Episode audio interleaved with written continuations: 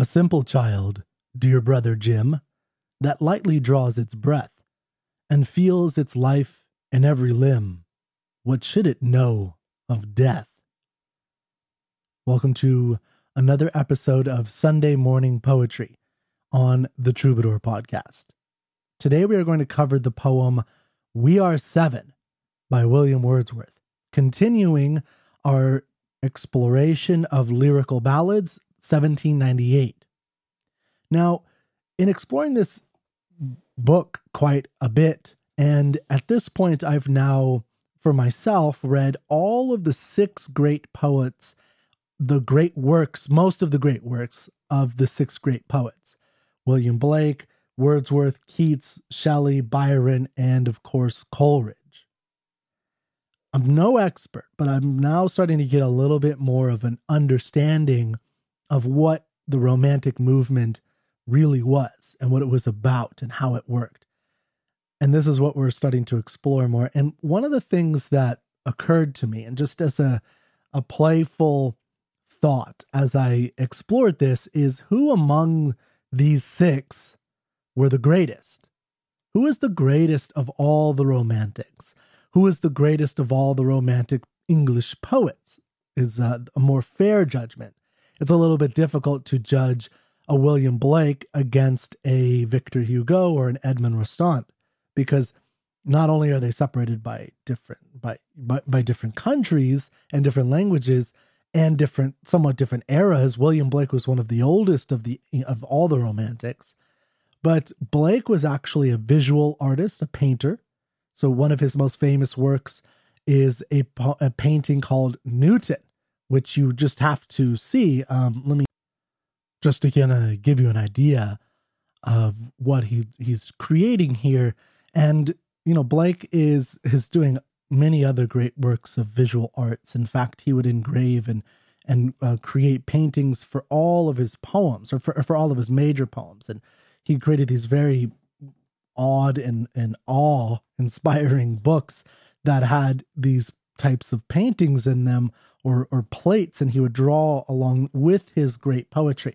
And so he had a, a very interesting impact on the Romantic movement.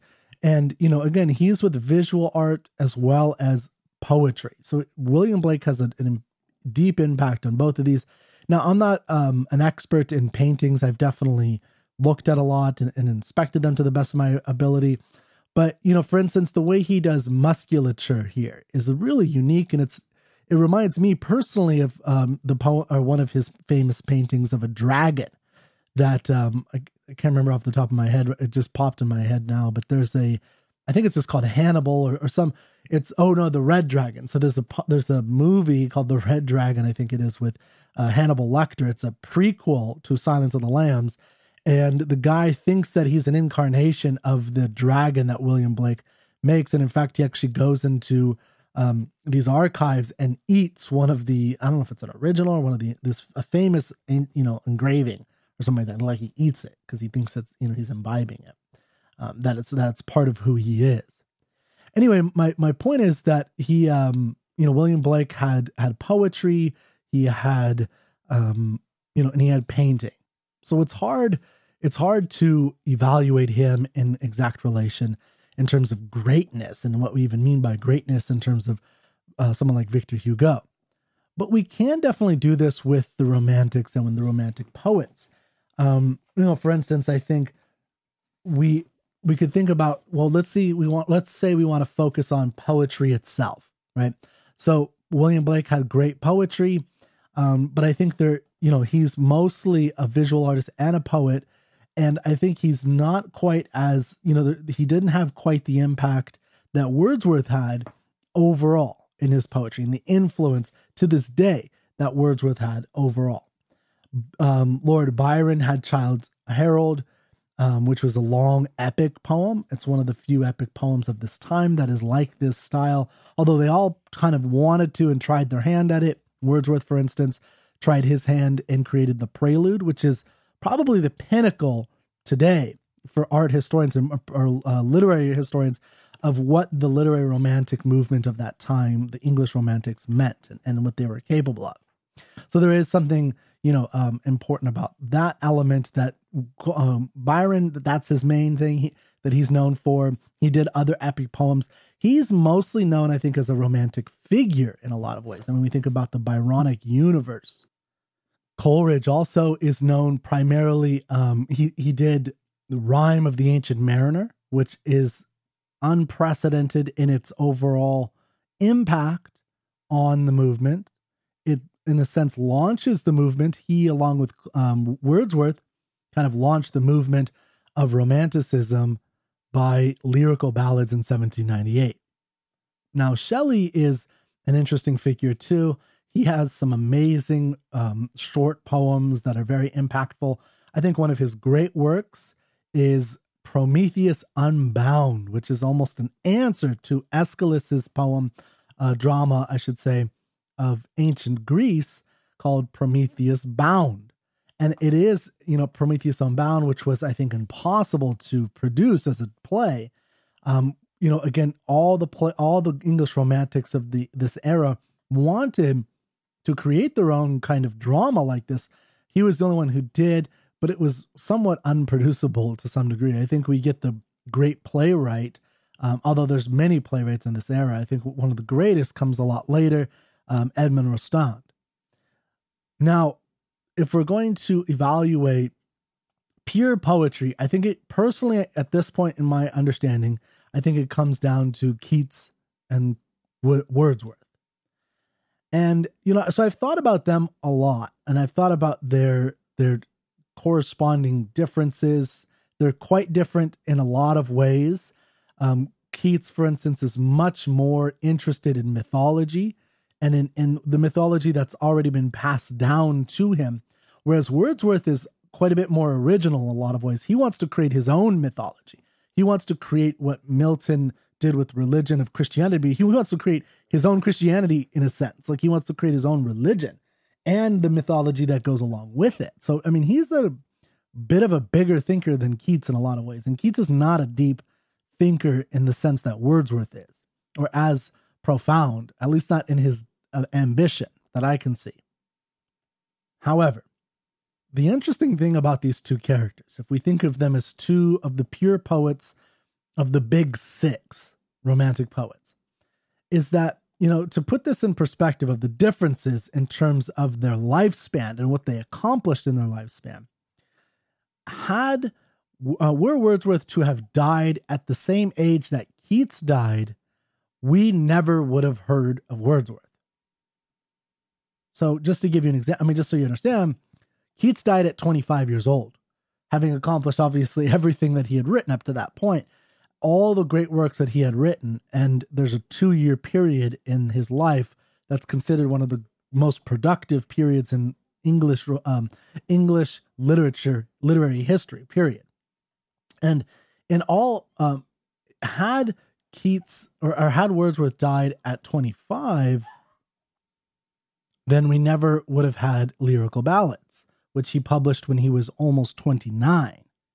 So that's that's a big difference. Now, on the other hand, Wordsworth paved the way, we could say, because he was uh, quite a bit older than Keats. Um, he was born in 1770. So Keats was born in 1795. So he was 15 years younger than Wordsworth, and Wordsworth had, in a big way, paved the way for Keats to accomplish a lot of what he did by creating the style, the movement, the ideas behind it, working with Coleridge to really express the ideas.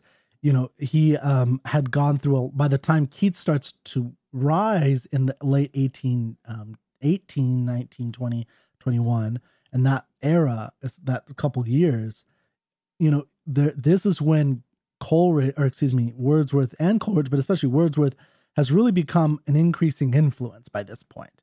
He's he's very he's become much more powerful. People believe in him. People agree with him. People you know start to see his method of um, creating poetry a little bit more by this point. Now,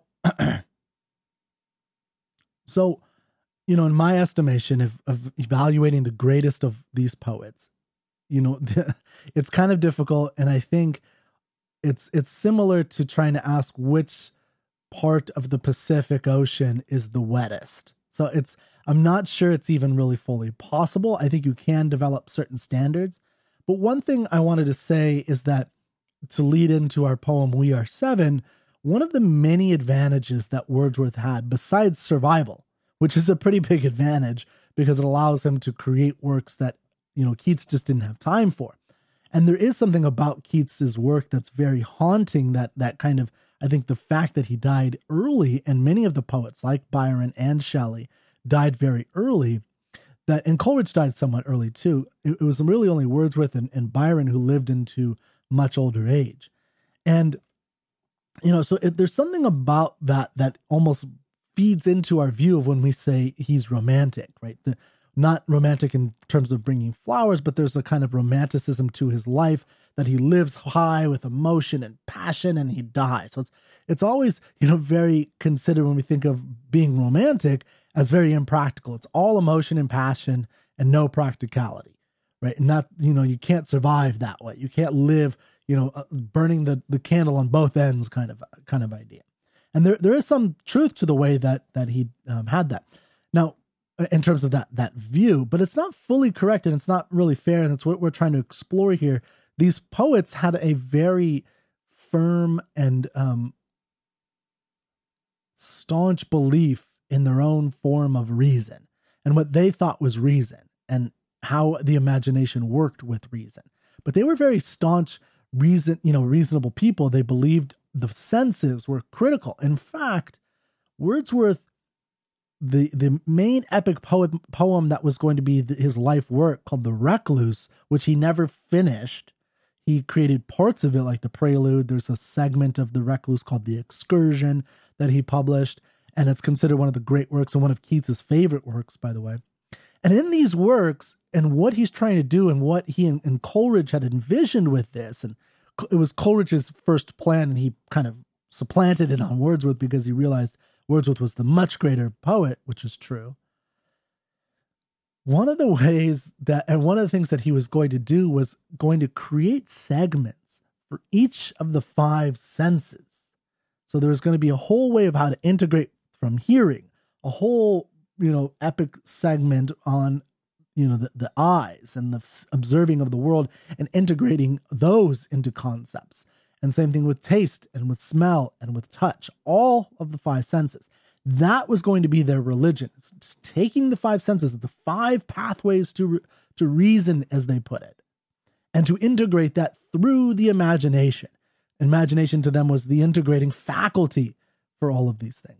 And that is you know that was the work that they were trying to develop. And there was something very grand and epic. And so reason is is such a critical part that we don't talk about with the romantics. And yet they talked about a lot. It was very important to them but they what they were rebelling against all of the romantics was rationalism was the rationalism and the, of the classicism that came before them where you had to be you know how, it was basically what it amounted to was authoritarianism. Is that he, these rules are set down, and this is how you're supposed to do. And they're saying, no, no, no, no. We need to look out and then think for ourselves, and that's really a big part of what they were um, fighting for, and what and and passion to them was actually a manifestation of being human. And so, you know, you still need to live by experiencing your own life because it's the only one you got.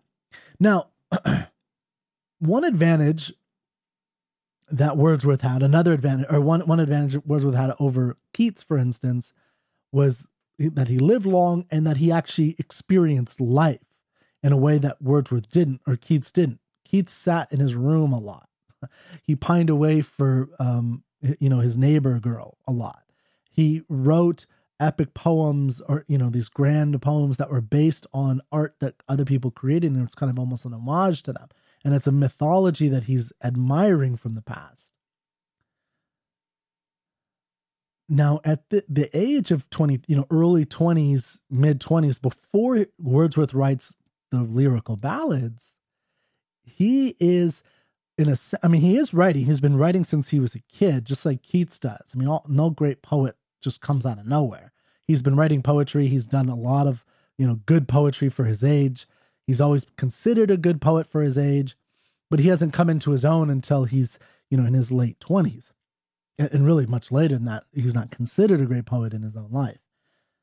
uh, until he's in his you know 40s, 50s, and then above, and then he becomes you know a poet laureate of of uh, England.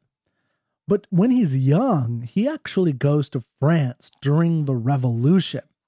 He meets a, a French aristocratic woman named Annette Vallon. He impregnates her. They have a kid. And the, during the the reign of terror, 1793, you know, she's an aristocrat. He's a Republican. He actually writes letters in favor of republicanism. He's, you know, and, and this is very detrimental to him financially over the course of his life, or at least over the next 15 years or so. And, you know, so he does this during uh, um, this turbulent time of his life. He's experiencing life in a way that Keats never got to, you know, and never did because he was too sickly in his life. And so he's he's seeing all these things and he's going on walking tours all over the place. And at the time that Keats is writing these amazing poets in emulation of mythology from the past, for instance, Wordsworth is living. And what Wordsworth's poems amount to are observations of his incidents and events in real life, a life that Keats never had. And this is one of the ways that I think the poetry and the language is much more real, but also romantic in a way that Keats is a stereotypical, purely romantic, where there's no, you know, it's, it's all about, um, you know, myths of uh, great heroes of the past, or just, you know, a, a you know, a butterfly, for instance, or that represents the soul from ancient Greece. That's not, and there, there's a certain Psuche uh, model of this old, old school, um, or this this you know myth from thousands of years ago that hasn't been properly um, uh, revered. So he creates uh, the reverence that he's going to create by creating a, a, a model in his mind or a, a temple in his mind for this. This is the kind of poetry that he does. It's it's a lot about that. Not all of it, of course. There's there's other things, but that's a big part of it. Wordsworth is he goes out in the world, he meets individuals as you've seen when we explore this, there's real incidents that these are based on, and that's where he creates his poetry. You know, as he said, poetry, uh, Wordsworth said, poetry is an overflow of emotion recollected in tranquility. And of course, Keats did not have that. Now, in 1793, the Reign of Terror, Wordsworth is going on a walking tour, among one of the things, and many seeds for future poems are placed in his mind. He doesn't have the, um, you know, he's not writing a ton right now, but he's living and a lot of the seeds that are going to happen. So, for instance, you know, how he thinks about is there were incidents and images, right? This is events and things he saw which then impress themselves on his mind to be mulled over in future years, recollected in tranquility, and subtly infused with his own imaginative coloring. So, for instance, while on a walking tour, he met a pretty little girl, about eight years old, who insisted she was one of seven children, even though two of her siblings were dead. Her refusal to accept that she was now one of five led William to write We Are Seven as an illustration of children's inability to grasp death. Now, if you remember from last week, Anecdote for Fathers, we did something somewhat similar where we looked at, you know, the the view of a child's psychology and consciousness and context. And that's another one that Wordsworth is thinking about here. So, in exploring this poem today, I think we want to put into perspective that this is a real incident. He ran into a girl like this. And then, just like many of his poems, he then infuses it or he puts it through the forge of his imaginative consciousness and comes out with the beautiful language, the simplistic, in a sense, you know, everyday language, more everyday than most great poets that we are going to see here. So let's do a reading of this and then let's talk about it. We Are Seven by William Wordsworth. A simple child that lightly draws its breath and feels its life in every limb. What should it know of death? I met a little girl. She was eight years old. She said, Her hair was thick, with many a curl that clustered round her head. She had a rustic, woodland air, and she was wildly clad. Her eyes were fair and very fair. Her beauty made me glad. Sisters and brothers, little maid, how many may you be? How many? Seven in all, she said, and wondering looked at me. And where are they, I pray you tell? She answered, Seven are we, and two of us at Conway dwell, and two of us are gone to sea. Two of us in the churchyard lie, my sister and my brother. And in the churchyard cottage I dwell near them with my brother, mother. You say that two at Conway dwell, and two are gone to sea, yet ye are seven? I pray you tell, sweet maid, how this may be. Then did the little maid reply, Seven boys and girls are we. Two of us in the churchyard lie, beneath the churchyard tree. You run about, my little maid, your limbs they are alive. If two are in the churchyard laid, then ye are only five. Their graves are green, they may be seen, the little maid replied. Twelve steps or more from my mother's door, and they are side by side. My so- stockings there I often knit, my kerchief there I hem, and there upon the ground I sit, and sing a song to them. And often after sunset, sir, when it is light and fair, I take my little porringer and eat my supper there. The first that died was Sister Jane, in bed she moaning lay, till God released her of her pain, and then she went away. So in the churchyard she was laid, and when the grass was dry, together round her grave we played, my brother John and I. And when the ground was white with snow, and I could run and slide, my brother John was forced to go, and he lies by her side. How many are you then? said I, if they too are in heaven. Quick was the little maid's reply, O master, we are seven. But they are dead, those two are dead, their spirits are in heaven. 'Twas throwing words away, for still the little maid would have her will, and said, Nay, we are seven.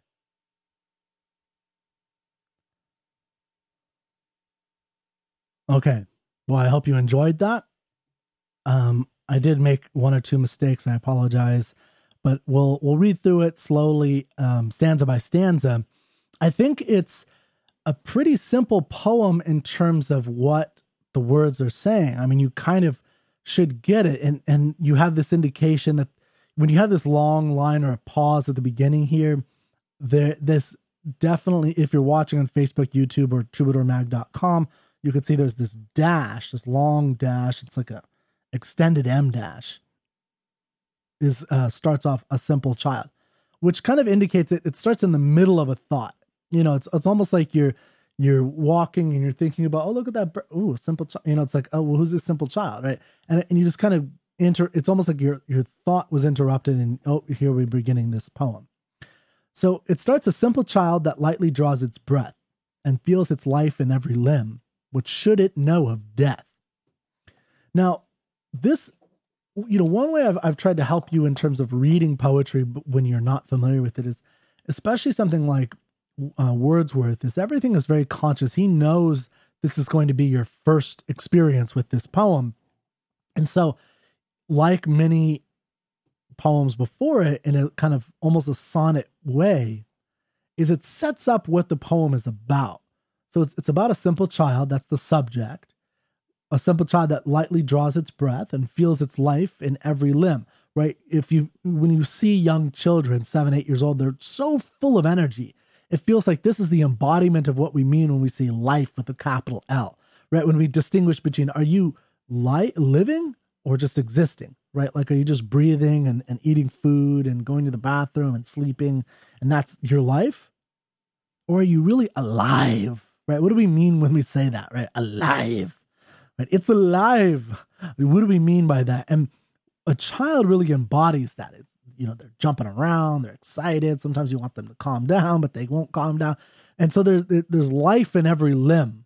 right? There's and it just is kind of coursing through a child. So what should it know of death? Like there's you would think that a child, just by looking at it, is farther from death than anything. Right? The older you get, the closer to death you become.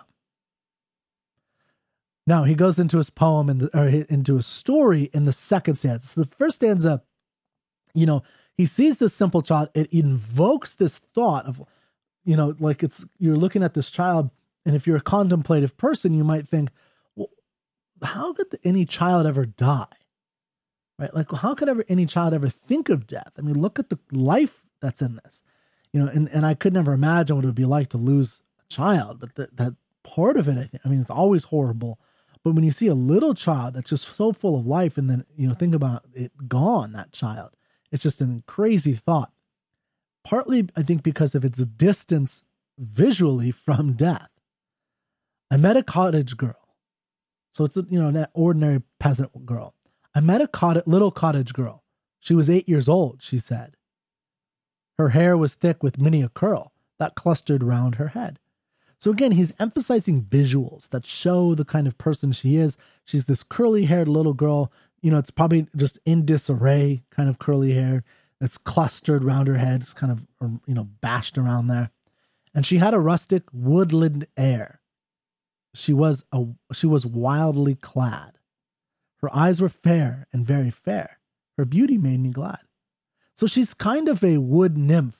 This is, you know, he's drawing. This is again a big difference between him and Keats. Is he uses the kind of imagery from ancient you know, mythology of like, you know, little wood nymphs and, and just woodland fairies dancing around that you might see if you read Homer or something or, or you know, an ancient Greek play. But he's not calling it that. He's not talking about that. He's just using the visuals. He's just saying that this, that though, you know, it's kind of implying that those ancient stories, those mythologies, are based on people like me back then who saw these creatures and imagined something about them and then said some great truth. So that's what Wordsworth's kind of mission is. The difference is that he doesn't rely on them, he's creating it anew, as in the world is starting anew with Wordsworth. That's what you know, he's he's considered, by the way, very egotistical in his work and in his life, his demeanor, and everything.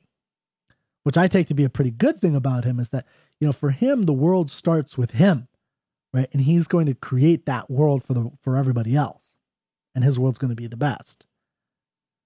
So she had a rustic woodland air, like a like a wood nymph, and she was wildly clad. Right, you could imagine twigs in her hair. Maybe she's a little bit dusty. Her eyes, though, were fair. Her eyes were fair and very fair. Her beauty made me glad. So he likes looking upon her. She's a cute little girl. Sisters and brothers, this is a quote. Sisters and brothers, little maid, how many may you be? How many others like you are there? How many? she says. How many? Seven in all, she said, and wondering looked at me. And where are they? I pray you tell. She answered, Seven are we, and two of us at Conway dwell, that's a location, and two are gone to sea. So two have left, probably older brothers or sisters. Two of us in the churchyard lie. Churchyard, why would they lie in the churchyard? Because they're under, you know, the ground, they're dead. My sister and my brother. And in and in the churchyard cottage I dwell near them with my mother. You say that two at Conway dwell, and two are gone to sea, yet ye are seven? I pray you tell, sweet maid, how this may be. Then did the little maid reply, Seven boys and girls are we. Two of us in the churchyard lie, beneath the churchyard tree. It's almost like she's speaking to an idiot, right? Then did the little maid reply, just very simply, she just answers, you know, so he says, yeah, he, um, he, he asks a question in a sense, it's, although it's a statement, but he asks a question. You say that two at Conway dwell and two are gone to sea. Okay, that's four. You're five, yet ye are seven. I pray you tell, sweet maid, how this may be. And then did the little maid reply, Seven boys and girls are we. Two of us in the churchyard lie beneath the churchyard tree. Like it's just common sense. You run about, my little maid, your limbs, they are alive, right? He's stuck on this limbs thing, right? She's moving, and of course, a coffin. Your hands are to you know your hands are like at your at your on your chest or at your side or something, and they're very stiff. Yet she is the opposite of that.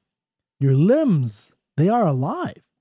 If two are in the churchyard laid, then ye are only five. Their graves are green, they may be seen, the little maid replied. Twelve steps or more from my mother's door, and they are side by side. Now he's breaking his kind of rhythm of you run about, look, my little maid, if two are in the churchyard laid. Their graves are green, they may be seen. So she's emphasizing here 12 steps or more from my mother's door. Those are that's one line. So, you know, she's she's making an emphasis again, kind of just stating the obvious. Their graves are green, they may be seen. You know, so it's like I can still see them. They exist, they're right there. You know, she she's not connecting what he's trying to talk about in terms of life and death. Their graves are green, they may be seen, the little maid replied. They're only 12 steps or more from my mother's door, and they are side by side. So they're they're together right? They're closer to her than the brothers that are, you know, or the, the siblings that are out at sea, or the ones that are farther away at, at Conway dwell. My stockings there I often knit, my kerchief, kerchief there I hem. So she's knitting and working side by side with her brothers that are on, or her brother and sister that are only 12 steps from her door. My stockings there I often knit, my kerchief there I hem, and there upon the ground I sit and sing a song to them. And often after sunset, sir, when it is light and fair, I take my little porringer and eat my supper there. So again, she has two she has two siblings out at sea. She has two building siblings far away at, at another town, and her two siblings that are dead are right next to her. So to her, the siblings that are right next to her are closer and you know more real than the ones that are out at sea and at another location. The first that died was Sister Jane. In bed she moaning lay, till God released her of her pain, and then she went away. So in the churchyard she was laid, and when the grass was dry, together round her grave we played, my brother John and I. So you know she she acknowledges that the the sister Jane was moaning, and God released her pain, and she went away. So there is a sense where she went away, but she went away twelve steps from them. So in the churchyard she was laid, and when the grass was dry, dry, her brother John, so it's Jane and John, pretty plain Jane names, my brother John and Jane, and they they kind of dancing around. Not that there's anything wrong if your name is Jane or John. And when the ground was white with snow, and I could run and slide, my brother John was forced to go, and he that lies by her side. So you know it it's kind of like oh he had to go too. He couldn't play anymore. He's lying there now as well. How many are you then? said I, if they too are in heaven. Quick was the little maid's reply. Oh, master, we are seven. Right? She's still like, Are you daft? Are you slow? What's wrong with you? Right? If you've ever um, counteracted what a young child knows to be true, right? Like if they're taught their ABCs and you try to mash it up and say, your your you know FCDs or something, and they'd be like, "What? You're crazy! It's ABCs. You know what that like, what are you? You're so stupid. like that's how they kind of will talk to you if you counteract something that they know to be certain in their in their little minds. Oh, master, we are seven, but they are dead. Those two are dead. Their spirits are in heaven. 'Twas throwing words away, for still the little maid would have her will, and said, Nay, we are seven. Now, I think the totality of this poem again, a very simple poem, and it was very well received in its time. Actually, it's one of the poems in the 1798 lyrical ballads that was well received. And I think why, again, is you have a simplicity, you have this experience, and it doesn't have some kind of pure or, or necessarily a super profound message, but there is something very subtle going on in there where this girl is refusing to agree or understand or she's incapable of really understanding what's happening in terms of the death of her brother and sister, that she understands that they quote unquote went away, right? She understands that they're not in the same form that they were when she met them. But to her, they still live, they still exist, they're still part of her family. And again, if you think about the two brothers that, um, or the two siblings that went to sea, so how does it go? It says, Seven are we, and two of us at Conway dwell. That's just the location. And two are gone to sea. So those four are farther away from her and her reality than the observation of these two that lie in the church. And this to Wordsworth was really impactful because it was saying that she she was saying in her own way that she didn't understand fully what death was, or maybe he doesn't. You know, if you're a religious person, you might think of they're never really gone. They're always, you know, it's sure the body's dead, but the spirit is there. God took the, you know, Jane and John, but she's really right here with me. So the the poem, like a lot of Wordsworth poems, is very subtly, de- uh, you know, ha- has a subtle morality to it. I think it goes back to, in this case, the beginning of the poem, which starts a simple child that lightly draws it. You know, it's emphasizing as much as you can emphasize that it's a simple child. So it's not, you know, it's it's wisdom in children, which is a very romantic notion. It comes again from Rousseau, who believed that savages and children left to their own devices were actually better off than civilized man at that time.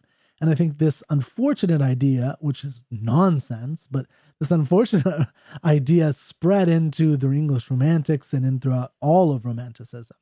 Uh, and, and you see that in a lot of the poetry, and, and you see that here when he sees this child and he thinks that there must be something profound in what she's saying. And, you know, in a sense, there is something interesting about it that this child, you know, in terms of learning child psychology and what it means to be a child and how a child ex- experiences the world. And in this case, she experiences the world as that her she's one of seven. They're they're not gone just because um, you know they're not in your face right now. Like she can play with them, she can eat food with them, she can sing with them, or to them at least. You know, all the things she did when they were moving around and God had not taken them.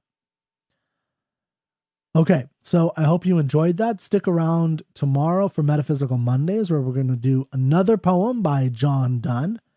And also, we have a special announcement: is I um, and myself and Jeff Britting, the former archivist of the Ayn Rand Institute, he helped build the Ayn Rand Institute. He's worked in Hollywood for over 30 years as well.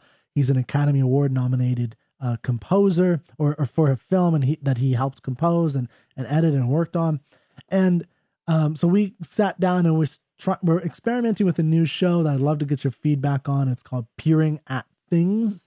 And the, the general concept is we're going to look at an an object, a you know, piece of a manuscript, a, a picture, and we're going to talk about its influence and importance then and now, how it have impacted that era, whether it was 50, 60, 70 years ago, like we did this last Sunday, um, that's now released on troubadourmag.com. You can see the, the episode where we talked about a 1950s um, picture of James Dean waiting around in Hollywood for a, a role.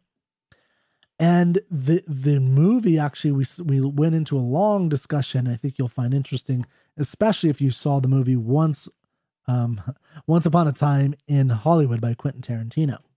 So we talked about that. We're gonna hopefully, if you like this show, we're gonna do more of these types of things where we'll kind of play with something, some image, and we hope to do a manuscript from Ayn Rand to you know about writers, something that's not generally popular to, or not as much known. Um, and we're gonna look at this little page and we're gonna talk about that. So stick around for that. Go to troubadourmag.com, sign up, you know, share this, help us spread the word. We're not charging you any money for any of this stuff. So help spread the word about all the the content we're creating about great literature and how to make it accessible to everyone. Okay, thank you very much for uh, Sunday morning poetry, and I'll see you next time.